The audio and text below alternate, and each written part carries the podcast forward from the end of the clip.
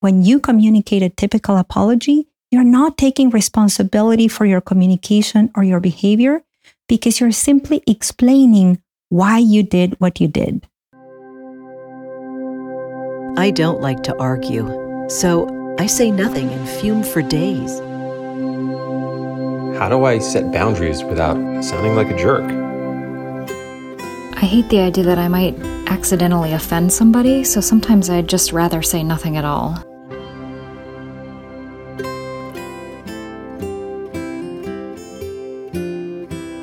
Welcome to the Language Alchemy Podcast, and thank you for joining me today. This is your host, Alejandra Siroka, a transformative communication teacher and coach who's devoted to helping multicultural individuals and couples engaged in personal growth transform their lives and relationships through conscious communication.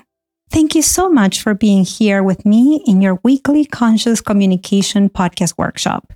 Today, we are going to look into something that I have been wanting to talk about for a long time, and that is how we apologize. When you relate to other human beings, at some point, you are going to do or say something that impacts others negatively.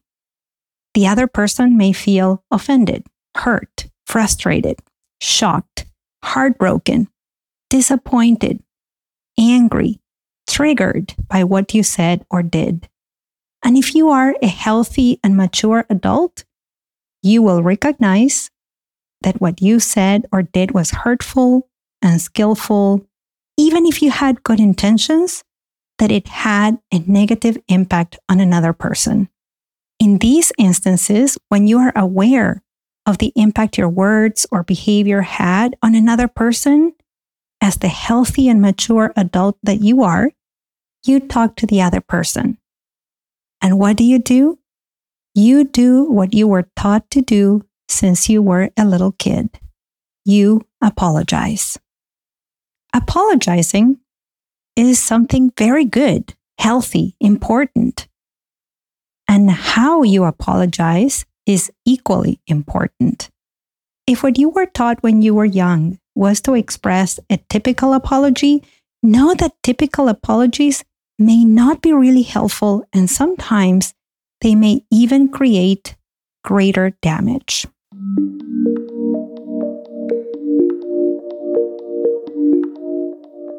Now, what do I mean by a typical apology? Did your parents, your teachers, your caregivers said to themselves, I need to teach this kid a typical apology whenever they mess up? No, I am calling it a typical apology. And I think you'll recognize it when I give you a scenario as an example. Say you are six years old. You're in the playground having a great time with the slide. You feel sublime when you're on top. And when you go down the slide, oh, it's so exhilarating. But oh, oh, another kid showed up and they want to use that same slide you've been enjoying. The adult who took you to the playground tells you that you should let the other kid use the slide too, that you should share, that this playground is for all kids to share. At six years old, you don't like this idea at all, but you comply. And when the adults are not looking, you rush to climb the ladder and push the other kid to the side so that you can get to the slide faster. The other kid starts crying and what happens? The adults tell you, say you're sorry. Tell them you're sorry. Now, you're six, remember? You've heard this before so many times. So, what do you do? You say, I'm sorry. And then you move on and climb up the slide again. Now, maybe this time, when you come down the slide, whoever brought you to the playground telling the other kid or the adults who brought the other kid to the playground something like, Sorry, she didn't mean it. She's an only child. She doesn't know how to share. And, you know, it's been a long time since she's been on the playground because she got the flu and had to stay indoors for two weeks. And this girl is so active. She was psyched the slide was available. And she's a good kid, you know, she's not going to push you again. She is going to share, right?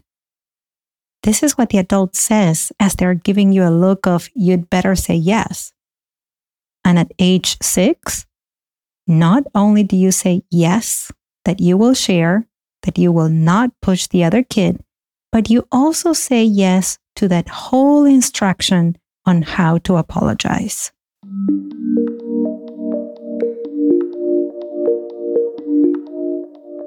Fast forward, you're an adult now. Your partner comes home. It's been raining cats and dogs. They're soaking wet. They get in the house with their wet shoes and they leave a mess on the floor. You had a stressful day. And as soon as you see the mess on the floor, you lash out at your partner with all kinds of unkind words, criticism. You tell them how inconsiderate they are, that they should have taken their shoes off, and how they're always messy. Now you've blown things out of proportion. And you even proceed to tell them how you're the only one who ever does anything for the home. You stomp out of their sight aggressively, telling them that you're not their parents and you're not going to clean their mess. You are fuming. 15 minutes later, you realize that while you didn't like that your partner left a mess on the floor, your reaction was out of proportion. In your mind's eye, you're now able to see an image of your partner soaking wet. Now it dawns on you they were so cold, they were sort of shaking. You further recognize that your day was stressful. Oh no, you unloaded your stress on your partner again. Now you need to apologize. So what do you do? You approach them and you say something like, I'm sorry, what I did was wrong. I had a very stressful day and I lost it. I had just cleaned the floor before you came in because of the rain. I was really sensitive when I saw the mess you made. I'm sorry. It's not going to happen again. Can you forgive me? Oh, and I'm in the process of making dinner. Maybe we could watch your favorite Netflix show? So here you have it. What you said, the way you apologized, followed the script you heard in the playground. You just say you are sorry in the way you learn to apologize and you try to move on.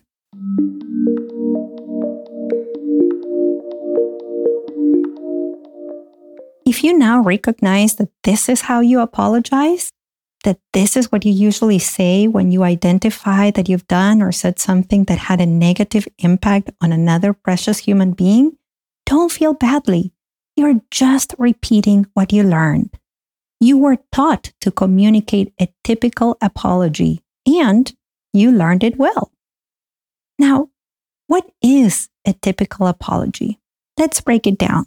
First, you say, I'm sorry. Then you launch into an explanation about the reasons that led you to your unskillful words, reactions, and behaviors, and you start to feel good about this. After that, you elaborate some more to let the other person, the recipient of your unskillful communication, see that you had a good intention or that you are a good person who made a tiny, completely forgivable mistake you also feel good about this. After all that, you ask for forgiveness just to check that the relationship can go back on track. And finally, you end the apology either thanking the other person for their forgiveness or you try to make things better with a childlike tone of voice and offer some kind of reward or do something sweet and affectionate. If the person who was negatively impacted tells you they do forgive you, you feel great relief and you consider the matters closed. This type of apology, which is what I learned when I was young and what you were probably taught when you were young, is what I call a typical apology.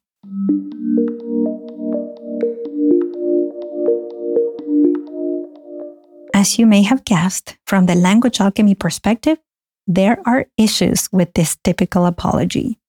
First of all, you were the agent of unskillful or hurtful words or actions. When you communicate a typical apology, you're not taking responsibility for your communication or your behavior because you're simply explaining why you did what you did. Secondly, you are putting all the emotional burden on the recipient of your unskillful words or actions. Even though they are the ones who were negatively impacted, you are asking them to listen to you, to make space for you, to understand you, to be kind with you, to forgive you, while they are the ones who are feeling hurt, disappointed, angry, frustrated, shocked. And that is a heavy burden to impose on someone. Thirdly, if the person who was negatively impacted by your words or actions forgives you, you feel you have closure and that you can move on or you can go back to where things were. But that doesn't mean the other person has closure too, that they can move on or that they can go back to a place of connection. Number four, if the person doesn't forgive you right away and they tell you they need more time or they get defensive or even worse, reactive, you feel shocked, belittled, insecure, angry. Maybe you even get triggered and argue with them. Maybe you explain again why you did what you did. Maybe you do even something worse. You bring up how when they made bigger mistakes, you forgave them right away. Some other things you may do are you take distance and withhold your attention and affection from the other person for some time. Or you may feel defeated and you tell yourself that you're a terrible person. You start thinking that the other person is going to leave you or fire you or do something horrible to you. In other words, you punish the other person or you punish yourself. When you punish the one who is feeling hurt, angry, disappointed, or negatively impacted, or when you punish yourself for not being forgiven, you are generating more pain. And there's one more issue with a typical apology. A typical apology doesn't always lead to reconciliation. It rarely leads to a deeper sense of connection. Why? Because there's no dialogue. Connection needs dialogue. It needs two people who are sharing and listening. With a typical apology, the person who was negatively impacted was not given any space to be heard. You can say that the typical apology is a monologue that ends with a yes no question for forgiveness and a potential reward or punishment.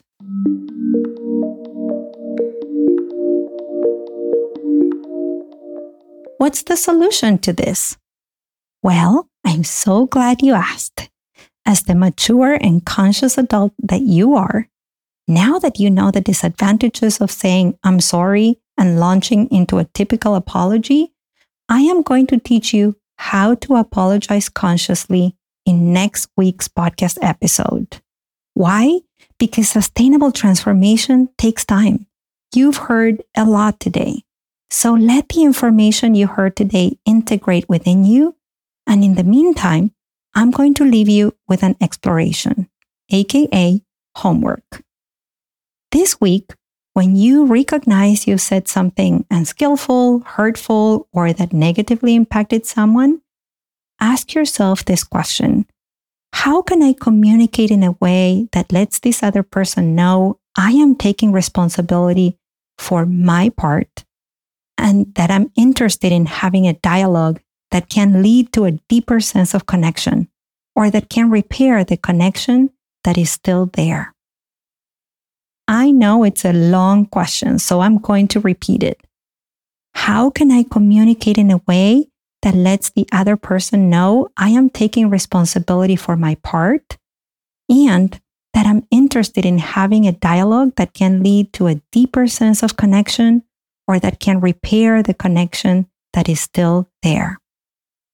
If you'd like some accountability for this exploration and you're on my mailing list, email me the words apology accountability, and I will help keep yourself accountable this week. And if you're not on my mailing list, what are you waiting for? This is how you have direct access to me and how you receive weekly communication tools I do not share anywhere else, and you receive them right in your inbox. To sign up to my mailing list, it's very simple. Just go to languagealchemy.com.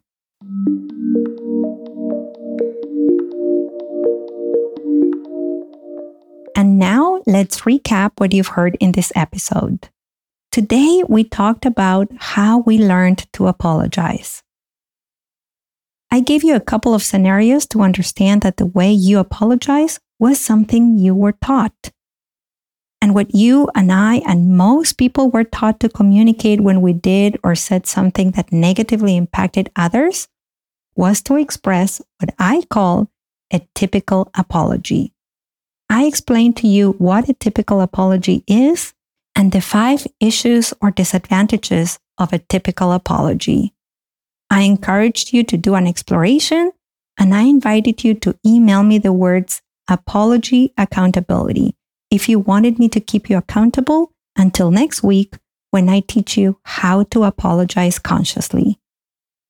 To email me, sign up to my mailing list by visiting languagealchemy.com. Thank you so much for listening, and a special thanks to all my clients who have saved relationships they thought were beyond repair by learning to communicate with clarity, confidence, and compassion.